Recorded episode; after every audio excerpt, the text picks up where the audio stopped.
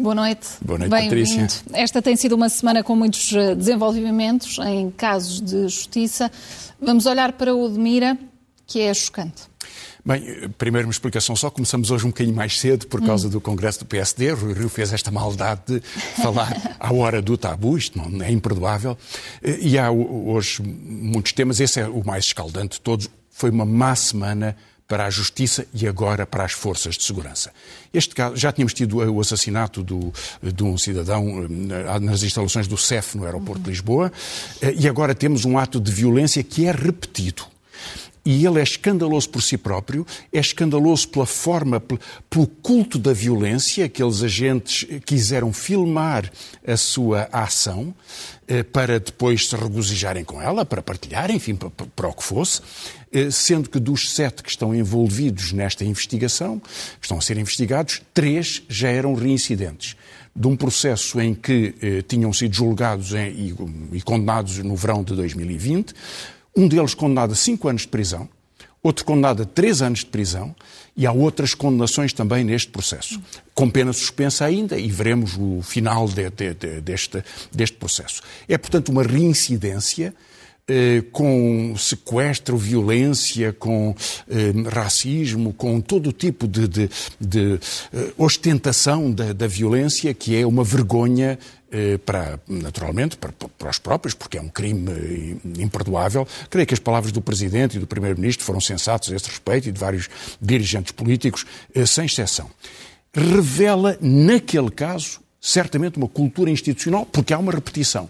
Se isso ocorre noutros lugares, tem havido sinais muito preocupantes. Em esquadras, em formas de violência, mesmo na existência destes, reparo, estes, estes múltiplos sindicatos, sobretudo na PSP, que é onde eles podem existir, eh, que têm 100 ou 50 eh, participantes e não sei quantos dirigentes, por vezes tantos dirigentes como participantes, muito alinhados com a extrema-direita, promovendo, portanto, ou facilitando uma cultura de violência deste tipo. Isto é muito preocupante e tem vindo a crescer, não tem vindo a diminuir. Haverá agora uma investigação, ela foi rápida quando soube, enfim, já passou um ano e tal, mas eh, esperemos agora que haja eh, consequências. Quanto à entrevista exclusiva que Manuel Pinho deu ao Expresso, que sairá na edição deste sábado, o que é que destaca do que já sabemos até ao momento? Bem, não sabemos ainda tudo, amanhã é que vamos ler, hoje a partir da meia-noite, eh, mas há estes extratos que, passaram no, no noticiário da, da, hora do jantar, aqui na SIC Notícia e na SIC.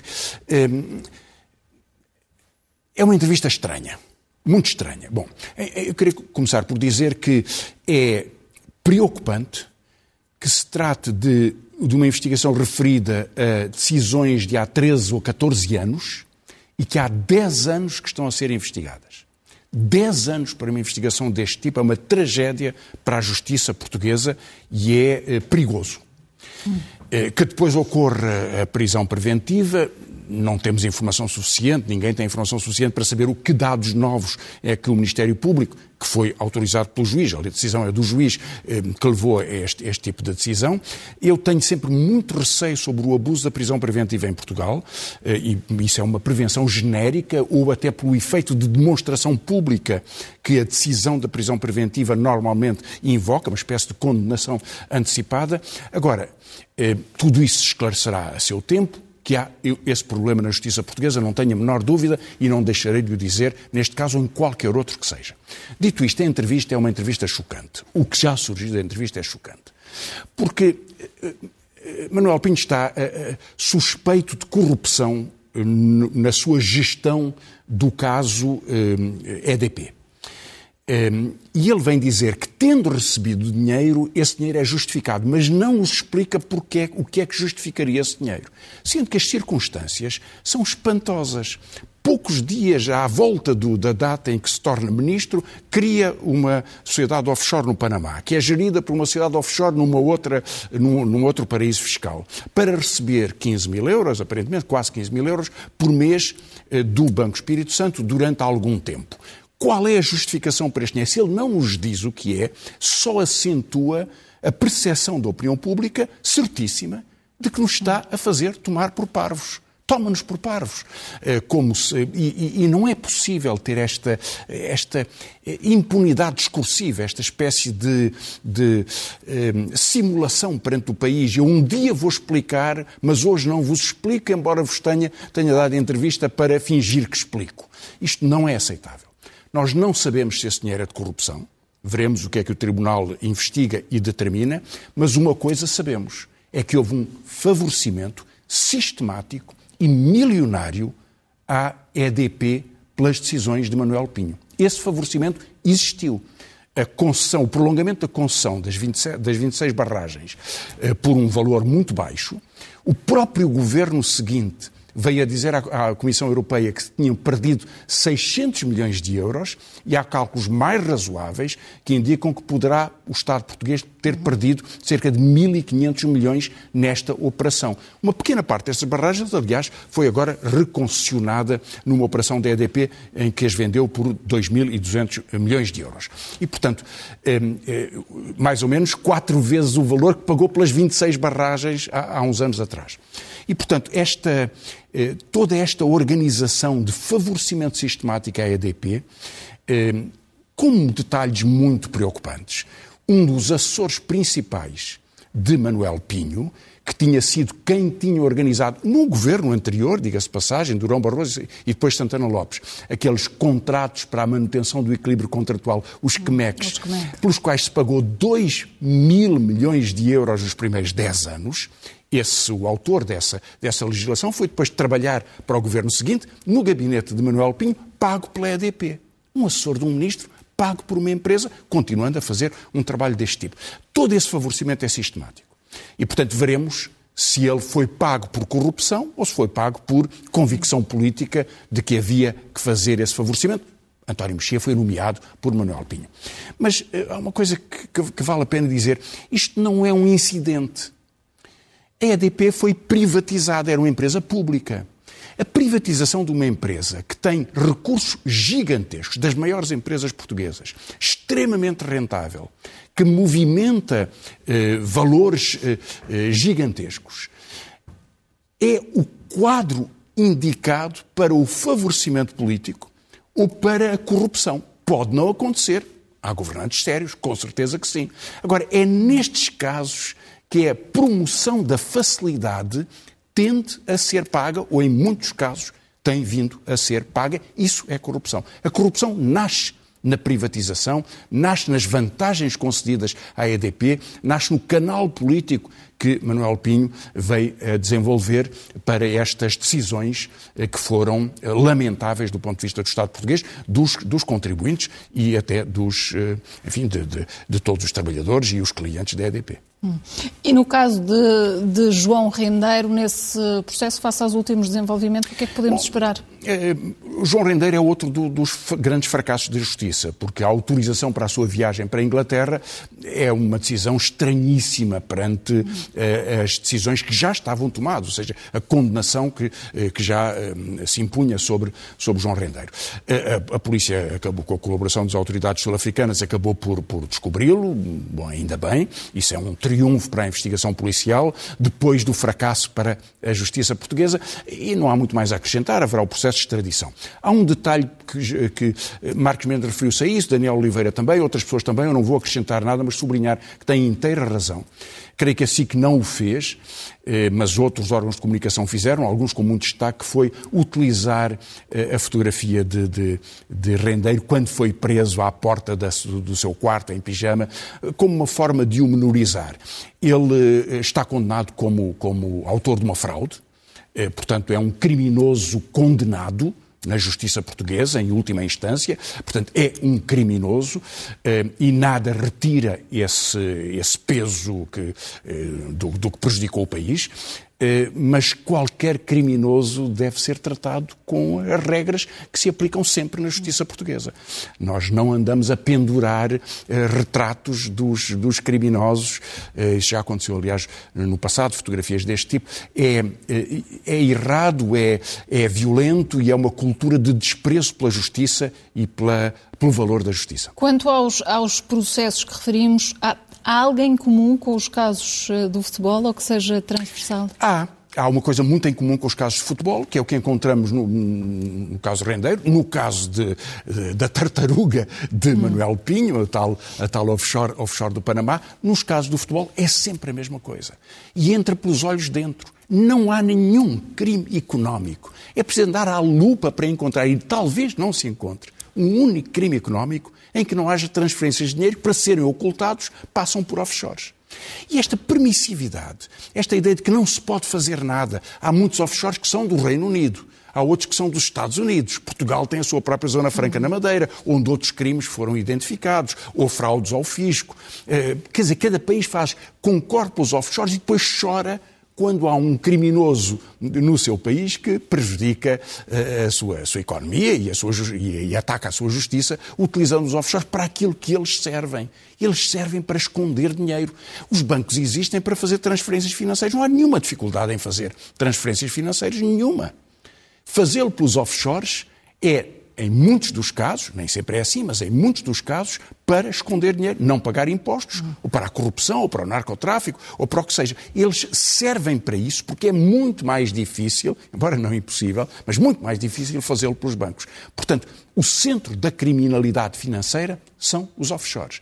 E é escusado que as autoridades, a Comissão Europeia, os governos, as autoridades internacionais, continuem a fingir que não sabem disto todos os casos de crime em qualquer país, sem nenhuma exceção, se são crimes económicos, têm offshores à mistura. Hum. O caso de futebol só nos veio lembrar isso. Francisco Louçã, e o que não está escondido, está bem à vista, são os dados provisórios que saíram do Census 2021. Eh, Vamos até ali à zona uh, virtual, olhar para estes dados. A população em uh, Portugal diminuiu, somos cada vez é menos, é estamos cada vez mais é velhos. Qual é o retrato? Perdemos eh, em 10 anos, 2011 para 2021, 217 mil pessoas, mas também entraram cerca de 150 a 200 mil imigrantes eh, em Portugal. Portugal tem uma taxa de imigração, de, de participação de migrantes pequena, comparado com os outros países europeus, mas são 400 e tal mil pessoas. Agora, estes censos são magníficos para nos dar um retrato de Portugal. Primeiro retrato, há mais meio milhão de mulheres do que de homens. Ao contrário do que eu pensava, Patrícia, hum. entre os jovens há mais rapazes do que raparigas. Mas as mulheres vivem muito mais tempo. E esta diferença de meio milhão de mulheres a mais do que os homens é porque a partir dos 70 e muitos e dos 80 anos a, a, a sobrevivência, a esperança média de vida das é mulheres maior. é muito maior. Há mais, portanto, meio milhão de mulheres do que de homens. Vamos ver outro dado sobre a população, que é o mapa que nos dá eh, esta distribuição. Bom, isto vê-se intuitivamente, as zonas a vermelha onde aumentou a população. Uhum. A Grande Lisboa, exceto a cidade de Lisboa, e um pouco o Algarve. No interior, quanto mais azul escuro, maior a perda. E, portanto, são perdas que podem ser de 20%. No litoral, em 31 conselhos, está a metade da população portuguesa. Portanto, grande concentração que se acentuou ao longo do tempo. O outro dado que vamos ver é sobre as idades. Portugal é um dos países com maior envelhecimento da União Europeia.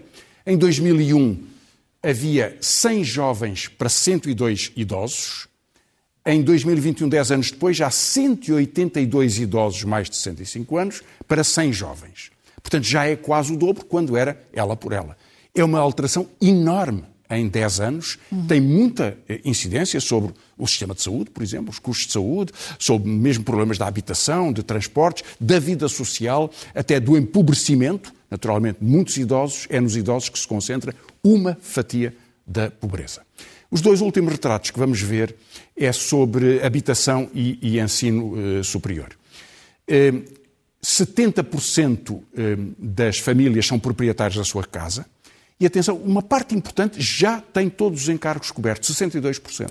Apesar de tudo, ainda há quase 10% que continuam a pagar ao banco, as pessoas bem sabem o sacrifício que isso representa, e depois os arrendatários são 22,3%, subiu. E depois há outras situações. Portanto, há 22% da população que paga renda, 70%, um número muito elevado, que já é proprietário da sua casa. Quais são as rendas? Eh, a partir de 650 euros há quase dois terços das pessoas. E mesmo a partir dos 1000 euros há 20% dos arrendatários. Portanto, quase 5% da população portuguesa paga mais de 1000 euros pela sua casa e de quem arrenda casa, muitas pessoas têm eh, uma grande maioria tem eh, mais de 650 euros de renda, o que para os rendimentos médios e baixos é pesadíssimo é neste contexto. Último retrato. Sobre o ensino superior, uma grande modificação também. Hum. Tivemos o empobrecimento, mas também tivemos um grande progresso no ensino superior. Em 2001, pessoas com a conclusão do ensino superior eram 7% da população, agora são 17,4%, mais do dobro em 10 anos. É um resultado muito impressivo. Com uma particularidade também, que lhe quero dizer, é que 60% das pessoas licenciadas são mulheres e 40% são homens. A diferença é enorme. Hum. Aliás, muito maior que a diferença no global da população. Como vê, está-se a acentuar uma diferença eh, entre eh, rapazes e raparigas, entre homens e mulheres, em que as mulheres concluem mais facilmente o ensino superior e os homens com mais dificuldade. Esta diferença pesa na população portuguesa. E há algum tipo de políticas que devam ser eh, implementadas para poder inverter os dados que não são tão benéficos? É Bom, há em primeiro lugar o problema da natalidade, da resposta, porque Portugal é um país envelhecido, porque vivemos mais tempo, grande sucesso, uhum. e porque nascem menos crianças, portanto, grande insucesso. E a promoção das condições sociais, também habitacionais, mas as condições sociais que permitem aos casais jovens eh, terem a confiança e terem, eh, terem mais filhos, eh, e também as políticas de promoção da imigração uhum. têm faltado em Portugal. Agora, isto vai ter algumas consequências. Na próxima semana falaremos disso, sobre os custos da saúde uhum. e sobre o que isso representa para o futuro do Estado Social em Portugal. E, e vamos falar também sobre as recomendações que foram feitas pela OCDE. Estes alertas não são propriamente novos, mas há algumas surpresas. Há algumas surpresas. A OCDE é uma organização que representa só as principais economias mais desenvolvidas ehm, dos vários continentes. Ehm, Europa, Estados Unidos, Canadá, Japão, Austrália, ehm, e que eh, desenvolve, de há um tempo para cá, um conjunto de análises da economia mundial, muito interessantes, tem muitos dados, e relatórios nacionais. Os relatórios nacionais são sempre muito problemáticos, porque eles representam uma afirmação de opção de política económica fortemente ideológica, muito marcada. Por exemplo, a OCDE sempre se opôs ao aumento do salário mínimo em Portugal, sem nenhuma razão. O argumento era falso. O aumento do salário mínimo vai criar desemprego. Com o aumento do salário mínimo, criou-se emprego.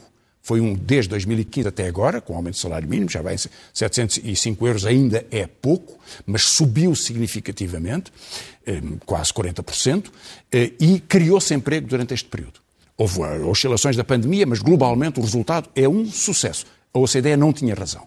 A OCDE opõe-se terminantemente a alterações nas relações laborais. Creio também que não tem razão porque eh, está a invocar, sobretudo, um princípio de disciplina social, de autoridade social e até de autoritarismo. Porque é que haverá algum prejuízo para Portugal se voltarmos a ter o que já tínhamos no pagamento das horas extraordinárias? É útil que o pagamento das horas extraordinárias seja pesado para as empresas para o desincentivar porque havendo menos horas extraordinárias, eh, a discussão do salário será o salário, não será o salário mais a obrigação de horas extraordinárias. Havendo, eh, nessas circunstâncias, haverá mais emprego, em vez de as pessoas trabalharem 10 horas ou 12 horas. Em tudo isso é muito ideológico. O que este relatório tem de surpreendente é um conjunto de respostas que não se espera muito da OCDE. Eu dou só três exemplos. Primeiro, a OCDE critica que Portugal seja um dos países que mais penaliza as pensões antecipadas. Um debate muito importante neste orçamento e o Governo recusou-se a alterar isso. A OCDE diz que devia alterar. Eh, sugere que o acesso ao subsídio de desemprego seja mais generoso, que as pensões mais baixas sejam recuperadas. Segundo exemplo, saúde. A OCDE preocupa-se com três áreas na saúde: eh, saúde mental, cuidados eh, intensivos e cuidados continuados. E, finalmente, o mais importante, propõe aumento de impostos. Não era muito esperar na OCDE. Impostos sobre poluição, mas impostos sobre o património, sobre o imobiliário em particular. Porque diz Portugal tributa muito pouco. Em Portugal não há tributação sobre heranças uhum. e, portanto, a compensação deveria ser quem ganha por força da, da, sua dinastia familiar, um património que é, que, é, que é, muito elevado, e estamos a falar sobretudo dos patrimónios mais eh, expressivos, com grande valor, então tem sentido que haja tributação sobre património, porque é uma forma de combater a injustiça, e diz a OCDE, Portugal é um dos países mais desiguais da, eh, da Europa. No último minuto, o destaque vai para o Congresso do PSD. Aguardamos o discurso de Rui Rio esta noite. Quais são as eh, perspectivas eleitorais para Rui Rio, para a direita? Bom, Rui Rio chega a este Congresso com uma grande vitória, mas evidentemente os seus adversários tentarão marcar pontos com listas para, para o Conselho Nacional, tudo isso é, é, é de esperar. Eh, mas eh, Rui Rio ganhou uma vantagem que corresponde a uma certa paralisação do governo ou do Partido Socialista, por outro lado. Eu creio que nestas eleições há três grandes disputas. Há uma disputa eh, à direita, para saber se o Chega e a Iniciativa Liberal conseguem o suficiente para pressionar o PSD. Há uma disputa entre o PSD e o PS, naturalmente, para saber quem tem vantagem. Atualmente o PS tem grande vantagem ainda, embora tenha recuado em todas as sondagens. E está a aumentar o número de indecisos, portanto é um, é um sintoma preocupante para o Partido Socialista. E há uma terceira disputa, que é que o Partido Socialista procura eh, esmagar eh, os partidos à, à sua esquerda. O, o, erro, creio eu, que, van, que é vantagem para o PSD e problema para o PS, erro do PS, é estar muito concentrado na ideia de que pode ter maioria absoluta se conseguir ganhar muitos votos de indecisos ou de pessoas que anteriormente votavam nos partidos de esquerda. Eh, conseguirá ganhar alguns votos, perderá outros, está a baixar, portanto, isso não tem grande, grande sucesso, porque está a perder, está a deixar de ter atenção para a verdadeira disputa que tem, que é com o PSD. E o PSD está a aproveitar essa vantagem porque surge perante um governo muito cansado, muito desgastado. O caso Cabrita, eh, sobretudo, eh, mesmo o caso Pinho, tem um peso para o Partido Socialista. Manuel Pinho foi ministro da Economia de um governo da maioria absoluta do Partido Socialista e fez o que fez com a EDP e com as barragens. E, portanto, uma maioria absoluta. Pinho lembra o que isto era. Aliás, tantos dos atuais governantes eram colegas de governo de Manuel Pinho. Portanto, essa, essa disputa que o Partido Socialista está, parece estar desatento está a ser bem aproveitada por Rui Rio. E isso vai nos levar a eleições. Bom, ainda falta um mês. Tudo o que há até agora é muito pouco Há muito pouca informação, vai passar o Natal, vai haver os debates, tudo vai começar. Nenhuma das sondagens que aparecem tem qualquer relevo do ponto de vista político, dão 20% de indecisos. Em Portugal não há 20% de indecisos, portanto são pessoas que não querem ainda fazer uma escolha, para já têm as suas orientações, mas enfim, eh, portanto tudo isto ainda é nevoeiro por nevoeiro. Mas Rui Rio chega a este Congresso ganhando um avanço a que o Partido Socialista está a responder desinteressado e preocupado ou paralisado e com um problema, e, para concluir, que é que o Partido Socialista parece preferir fugir da campanha eleitoral como se eh, se prolongar aquela semana de contenção e, naturalmente, com a preocupação enorme que as pessoas têm com esta grande expansão de novas, novas contaminações. 5 mil casos não é coisa pequena, quase mil pessoas em hospitais. Enfim, continua a haver um número de mortes relativamente contido, mas há um problema